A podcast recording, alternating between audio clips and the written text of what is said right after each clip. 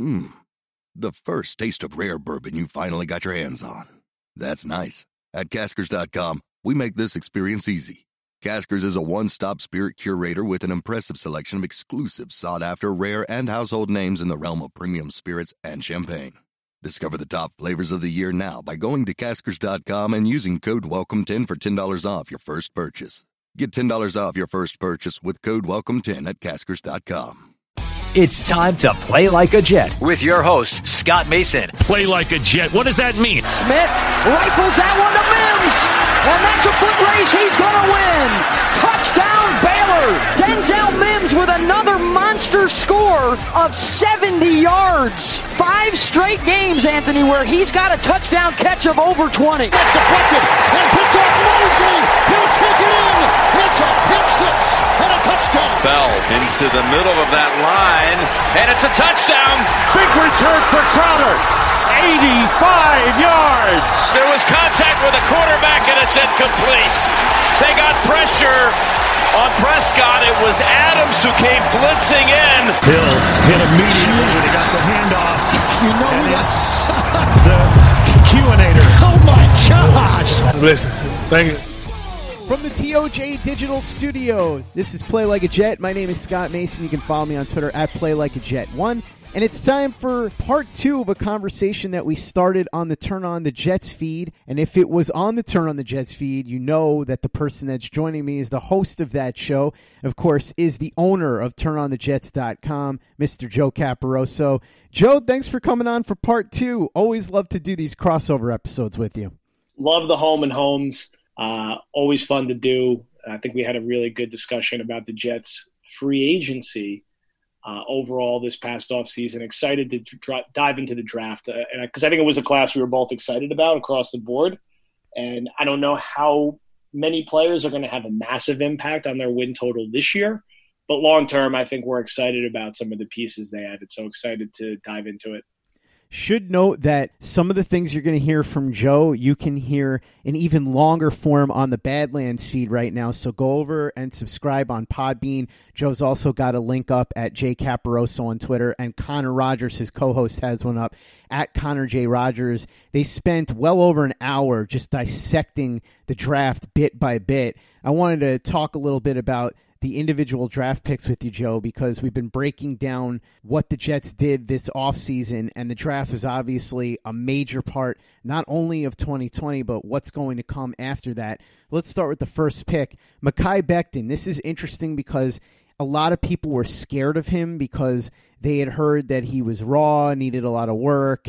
And to an extent, that's true, but he has been working with Duke Manyweather, who's one of the best in the business. He improved a lot from his sophomore to junior season. And you can see just the raw ability and you can see the athleticism, the power, the dominance. This is a guy that could be a staple of that Jets offensive line for the next 10 years or so. But was he the safest pick they could have taken? There was Tristan Wirfs, who was on the board at the time, might have been able to trade up a couple of spots and grab Jedrick Wills, who ended up going to the Browns. So, what do you think? Was this the right move? And what do you think of Becton in general? I'm excited about the pick. I think you can make a you know you can make a case that Wirfs would have been a higher floor, lower ceiling pick, but considering how close I think they were overall, I don't have a problem taking the guy with the higher ceiling than Becton, a guy who, if everything breaks right, could be a perennial all pro at one of the most important positions in football. So I was happy to see the Jets go offensive offense in round one, particularly happy to see them go offensive line. I think Becton has some of the most unique measurables we've seen ever in the NFL draft. And because of that, his ceiling to become – one of the best tackles in the NFL is really exciting. Do I think there's going to be some bumps this year? Sure. It's been a tough offseason for a rookie to start day one at left tackle. He's going to have to, you know, improve a little bit in pass protection. It's not perfect, but it's an exciting pick, and I do think he has the ability to be a cornerstone piece for this offense. And they were long overdue, long overdue to take offensive line in round one. It had been since 2006 when they took to D'Brickashaw Ferguson.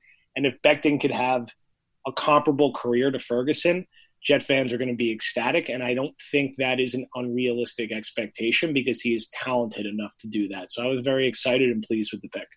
How about the second round pick, Denzel Mims? First of all, were you nervous when Joe Douglas traded down from 48 to 59? And second of all, was Mims the guy that you wanted in that spot? Because I know that he's somebody that we both had pretty high on our list of wide receivers.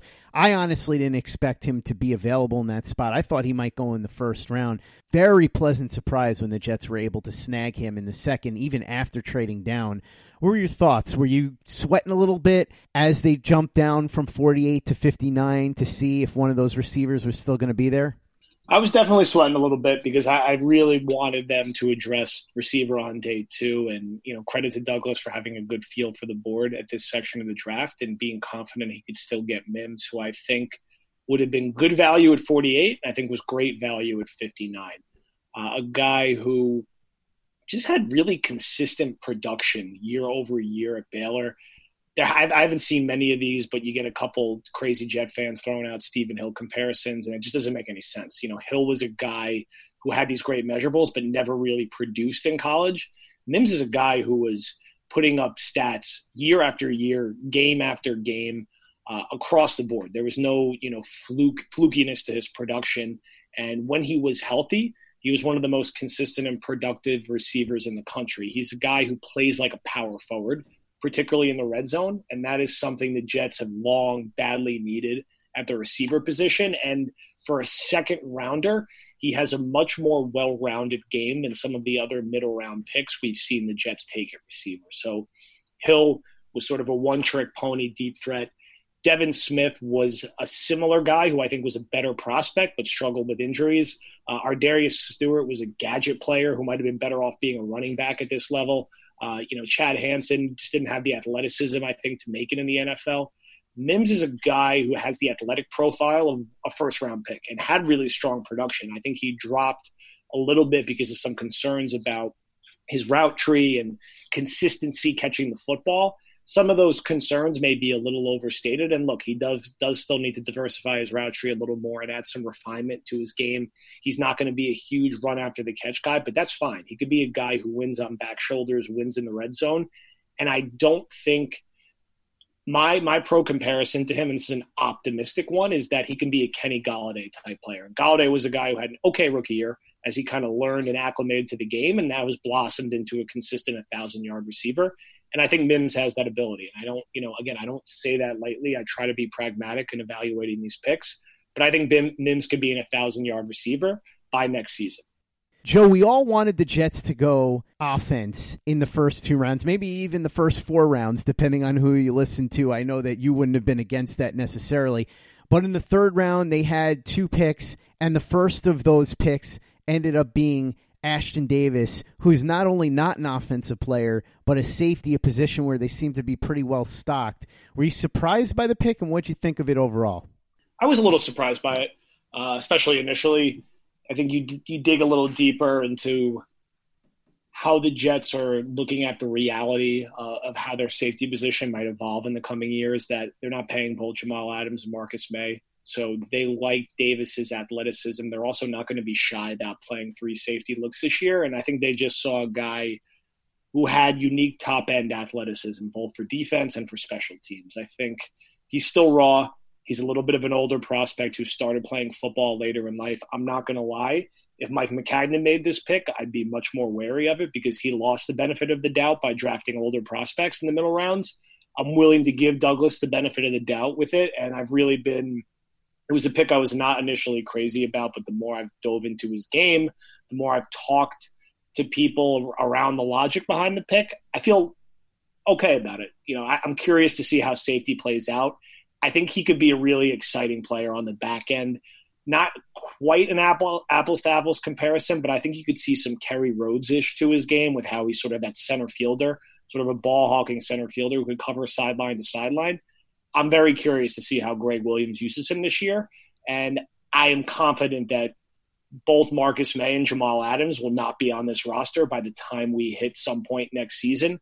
Uh, so having another guy who can be a long term building block back there makes sense at some level. What about all the Gators that were added during the draft process, Joe? The first of which was in the third round, Jabari Zuniga, the edge rusher slash defensive end from Florida. And then we also had La'Mical Perine getting picked with that fourth rounder, number 120 overall. And then fast forward to the very end of the draft, the Jets trading their final draft selection, number 211 in round six, to the Indianapolis Colts to get Quincy Wilson. And that pick had a weird history because first it was gotten by the Jets for Darron Lee from the Chiefs. Then it was traded to the Colts conditionally for Nate Hairston. Then it was sent back to the Jets because those conditions weren't met. And then the Jets turned around and gave it back to the Colts anyway in exchange for Wilson. So you had three Gators that were added throughout the course of the weekend. Two of them were draft picks, one of them in a draft trade. What did you think of those three additions? I thought the Perine and Zuniga moves were a little odd, just considering what the needs are and what they could have done value wise in those spots. And with Quincy Wilson, I understand you give away a couple years of team control because you only have him for one year. But the reality is, he's still very young. He still has a ton of upside. And he's somebody that they're obviously comfortable with. Rex Hogan was in the front office in Indianapolis, so they feel like they can bring him in and maybe they can unlock his potential. What do you think of those three guys? These moves were fine. You know, I'm not throwing a party over them, but Zuniga, I was kind of eh about it, and I still am. I think I'm not sold how his skill set translates to really being an edge rusher at the NFL. I almost wonder if he kind of ends up being a, a Henry Anderson type player at the NFL, and that includes the injury concerns with it. And I just wonder were the Jets really trying to get a guy like Hennessy there, and they kind of misjudge where he would still be you know, in talking to people who've spent more time watching and watching his career, Connor on Badlands is also a bit down on this pick, although we talk with Jordan Reid on Badlands, who is a little higher on this pick. So, you know, we're late in the third round here. My gut reaction is I'm not sure he's really going to be an impact play, a major impact player at edge. Maybe he's more of a rotational guy. I think Perine's fine as a, you know, a day three running back. He has sort of the jack of all trades, master of none game, not really a burner, catches the ball well out of the backfield, smart, well rounded guy. Projects to maybe being a slightly less explosive Bilal Powell at the next level. I like to use Jet player to player comparisons. uh, it's just, you know, for being a Jet fan, I suppose. But I think, again, okay. And for Wilson, I, I think a reasonable dart throw for a six round pick. I actually might like that the best of the three because I think he's going to have a real chance to compete to start this year and was someone that I, w- I was a real big fan on and actually wanted the Jets to take over Marcus Maye back in the day. Now, Maye, I would say, despite his missed sophomore year, has probably been a better pro to date. Uh, but I, I, like the value in taking uh, you know a six round swing with him. The other two, I think, are okay. Honestly, I don't I don't expect much from either this year, particularly Perine since the Jets added Gore. But I do think he could be the number two running back in 2021. Let's talk about the other fourth round picks that the Jets made.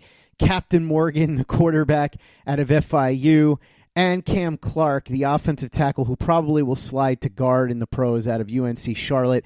With Clark, it seems like a bit of a project move, somebody that may not play this year, but could potentially be in consideration for a starting job in 2021. Much like Becton, sort of raw, but big and powerful and a lot of potential there. We saw what he did against Clemson, and I think that's what got him noticed. And then, of course, you have Captain Morgan, an older quarterback prospect, and somebody who is different from Sam Darnold because he's much more of a classic pocket quarterback. But to me, that was an odd pick because I just feel like there were starters they could have gotten, potentially even long term starters, as opposed to getting a guy who may or may not ever even play for the Jets. And I know that people are saying that backup quarterback is important. Look at what happened last year. But they did go out and sign Joe Flacco. Every year you can go out and get at least a decent veteran to hold down the fort it's hard for me to really justify using a pick like this on a quarterback unless the quarterback that you have has some sort of crazy injury history. I had mentioned actually to David Drucker, who came on the show, who covers FIU, that if his hometown Dolphins had picked Captain Morgan, it would have made more sense to me because of Tua's injury history. So, what'd you think, Joe? The other fourth round picks, Morgan and Clark, were you in or out? I love the Clark pick, and I hated the Morgan pick and I, I won't be convinced otherwise on both. I'm, I'm kidding, obviously. My you know my subjects are opinion. My opinions are subject to change based on what I what we see going forward. But I like Clark as a value swing and think he is someone who can compete to be a starter in 2021. I like having a second offensive line pick in the same draft class with Morgan. I just don't think he's an NFL quarterback or even an NFL backup. I don't like the Jets carrying three quarterbacks this year because you're not going to put him on the practice squad and risk someone else taking him. Uh, and he's not going to be the backup this year. That will be Flacco or maybe David Fales. I, I don't know. But I, I don't see it. And again, like the top line in all of Morgan's scouting reports are that he grew up near Lambeau Field. And I don't care. That has nothing to do with him being a good player. And I don't doubt he's a good guy and he loves the game and yada, yada, yada. I just, this team has too many other positions to address right now to be using a fourth round pick on a developmental backup quarterback. Like they should have just signed Matt Moore this offseason to be their backup quarterback for a two year deal. Let him back up Darnold the next two years. Uh, a guy who knows the offense, who's a good, capable starter whenever he comes in. Use your draft pick on another offensive lineman, use it on another receiver. Uh, I'm not sold on the value of making Morgan the pick. And I'm sorry, but I'm getting major Bryce Petty vibes here. Big arm, smart kid, you know, worth a dart throw. I don't see it. I didn't see it with Petty. I don't see it with Morgan. Um, with Clark, though, I like the pick a lot, and I think he could be. I think he can start at this level. I don't know if he ultimately will, but if you're getting that with a fourth rounder uh, on the offensive line, I think that's a good thing. Ah, mmm. The first taste of rare bourbon you finally got your hands on. That's nice. At Caskers.com, we make this experience easy. Caskers is a one stop spirit curator with an impressive selection of exclusive, sought after, rare, and household names in the realm of premium spirits and champagne. Discover the top flavors of the year now by going to caskers.com and using code WELCOME10 for $10 off your first purchase. Get $10 off your first purchase with code WELCOME10 at caskers.com. While sports can bring us so much joy, it can also bring us a lot of unwanted stress, and that stress can make it difficult to concentrate, relax, and get decent sleep. Sunday Scaries was launched in 2017 by two best friends and business partners, Bo Schmidt and Mike Sill. They operated a full service bar with 50 employees and were always exhausted. They tried all kinds of products, but they didn't work. Then they started experimenting with CBD. They loved the effects and regained control of their days and nights, but they wanted better CBD products. So what they did for themselves was specially formulate CBD gummies with vitamins D3 and B12 that were super consumable, easy to take on the go, and effective. Long story short, their specially formulated CBD products and vitamins helped relieve the overwhelming angst they felt on a daily basis. So in July 2017, they named the company Sunday Scaries and began sharing their products with friends and launched their online store at sundayscaries.com.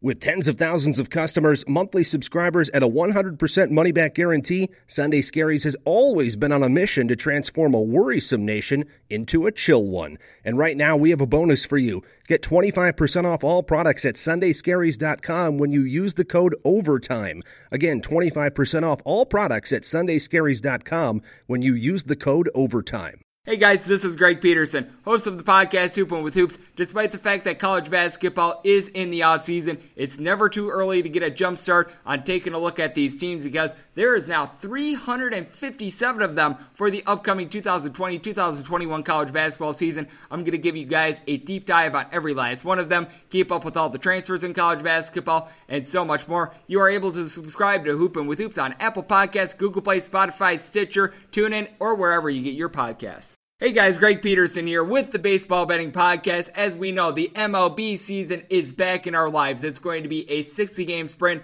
unlike anything that we've ever seen before. And I'm going to be giving you picks every single day, seven days a week with Major League Baseball. We're also going to be keeping up with the KBO as well. If you like baseball and you like being able to make some money, subscribe to the Baseball Betting Podcast with Greg Peterson on Apple Podcasts, Google Play, Spotify, Stitcher, TuneIn, or wherever you get your podcasts. Play like a Jet. Play like a Jet. In the fifth round, the Jets drafted a guy that many think could end up being one of the steals of the draft Bryce Hall, the cornerback from Virginia. Travis Milton, one of the co hosts of There's Always Next Year with Brian Bassett on Play Like a Jet, has said that he was sitting there praying for Bryce Hall to end up a Jet because he's a huge Virginia homer. And sure enough, it happened. Now, I've talked extensively to people that have covered him, and the word you get is that he's everything you want from a football player and a human being. The only real question is the injury. Joe, do you think the fact that he couldn't be examined by team doctors was what drove him down the board because it feels like he was somebody that could have easily been in consideration for a third round pick. A lot of Jets fans would have been fine with that, but instead he ends up going to the Jets here in the fifth. You think that's what drove him down? And scale of one to 10, how happy were you with the pick? I love this pick. I think clearly the situation and being able to check out medicals probably fed into him dropping this far, but this is a guy that I think was a second or third round talent. So to get him this late was exciting. And if he can recover, he is someone who I think has a very good chance to start some games late this season uh, and be a prime candidate to start in 2021. So this was a move that uh, I was really happy about. I was surprised he was on the board this long. Of course, we'll see what the actual injury recovery is. But this is a guy in my mind who should have been a day two pick, and the Jets got him late in day three, so that's a win. How about the sixth round pick of Braden Mann, a punter out of Texas A&M? Now he was the best punter in the entire country, so you got to give the Jets credit for going out and getting quality. To me, this is fine because you don't necessarily prioritize a punter, but when you're talking about the sixth round, if you're going out and you're getting yourself somebody that you think can hold down the position for a really long time at a high level, that's good with me. Same thing would have been the case if it was a field goal kicker. We've seen plenty of kicking woes. We've seen plenty of punting woes as well. So either one of those positions I think is fine late in the draft. And I think when you use a pick on a guy like that, you're expecting him to hold down the position. Did you think Braden Mann was a solid pick in the sixth round? Uh yeah. I mean, again, should the Jets with their roster be using draft picks on a punter? I guess you can make the case they shouldn't. Do I think Mann was unquestionably the best punter in the class and will solve a position that was F for them last year? Yeah, I think I could see him being their punter for the next 10 years. And who doesn't like watching clips of guys, you know, booting the ball 75 yards? And Adam Gase's offenses punt the ball a lot. So at least for this year, it definitely makes sense. It's not the kind of thing that I'm going to spend too much time criticizing or praising either way. It's a punter. Uh, so I think he'll be a good punter, and that, that's the best I could say about it. What would you give the draft class overall, the first one that Joe Douglas was fully in charge of? What grade would you give it? Uh, I mean, it's always hard to grade these things immediately. I think it's somewhere in the B plus range. Uh, I really like the first two picks, and those are the most important picks. Those are your premium assets. Uh, I did not like the Morgan pick. Uh, I am eh on the Zuniga and Perine pick. Uh, I'm optimistic about Davis. I, I really liked the Clark and Hall pick, and Mann is like whatever. And I thought I thought the Quincy Wilson trade was fine, uh, if not good. So I think like a B plus. This is going to sink or swim. If Becton and Mims are good long term, good long term starters for this team, then that that's a win. Because you got two things to make, two players to make Sam Darnold's life that much easier. Everything you get after that is gravy, and I think Becton and Mims really should be good starters at this level. If the Jets coaching staff screws that up or they get hurt, that's something else. But those were good value picks at major positions of need. So I'm happy uh, with those as the headliners. Any undrafted free agents that the Jets went out and got that stick out to you? I know Bryce Huff has gotten a lot of publicity. A lot of people really like him as a potential player to stick on the roster as an edge rusher, especially since the Jets don't have much there.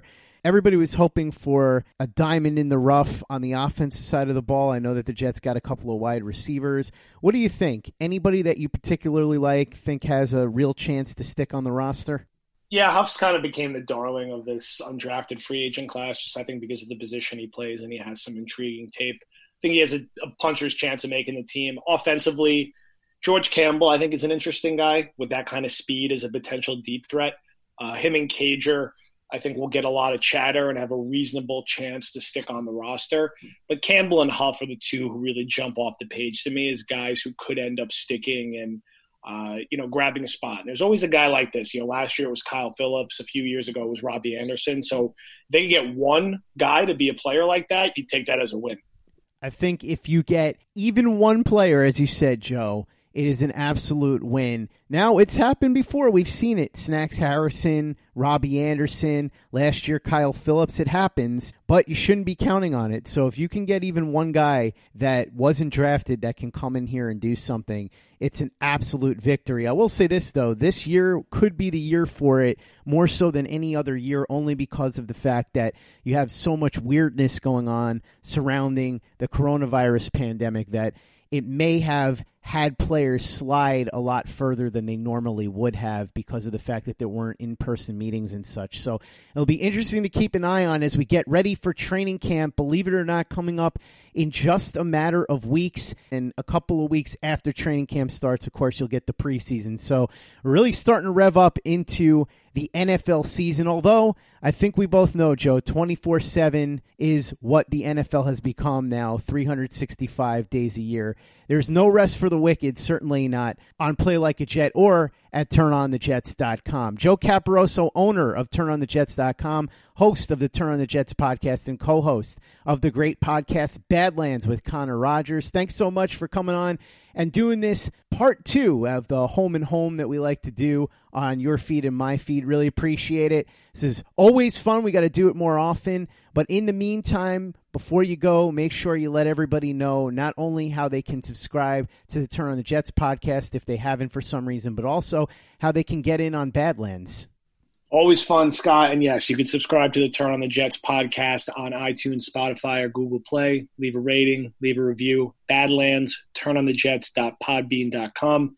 Nine ninety nine for a one year subscription. I promise you will get more than enough audio content there uh, to be good value on that. I think we already 10 point 10 part audio docu series and we've done 14 weekly episodes since then with way more to come so that's turnonthejets.podbean.com and always stay with me and scott here on turn on the jets and play like a jet Go ahead and follow Joe on Twitter. Subscribe to the Turn on the Jets podcast and to Badlands with him and Connor on Podbean, or get the link at J Caporoso or at Connor J Rogers on Twitter. If you haven't given us a five star review on iTunes yet, if you could go ahead and do that for us, really appreciate it. Easy way to help out the show if you like what we're doing. Doesn't take you much time, doesn't cost you any money, but it helps us out a lot. So if you could do that for us, we would be quite grateful. And for the latest and greatest in New York Jets podcasts, you know where to go that's Turn on the Jets Digital and turnonthejets.com.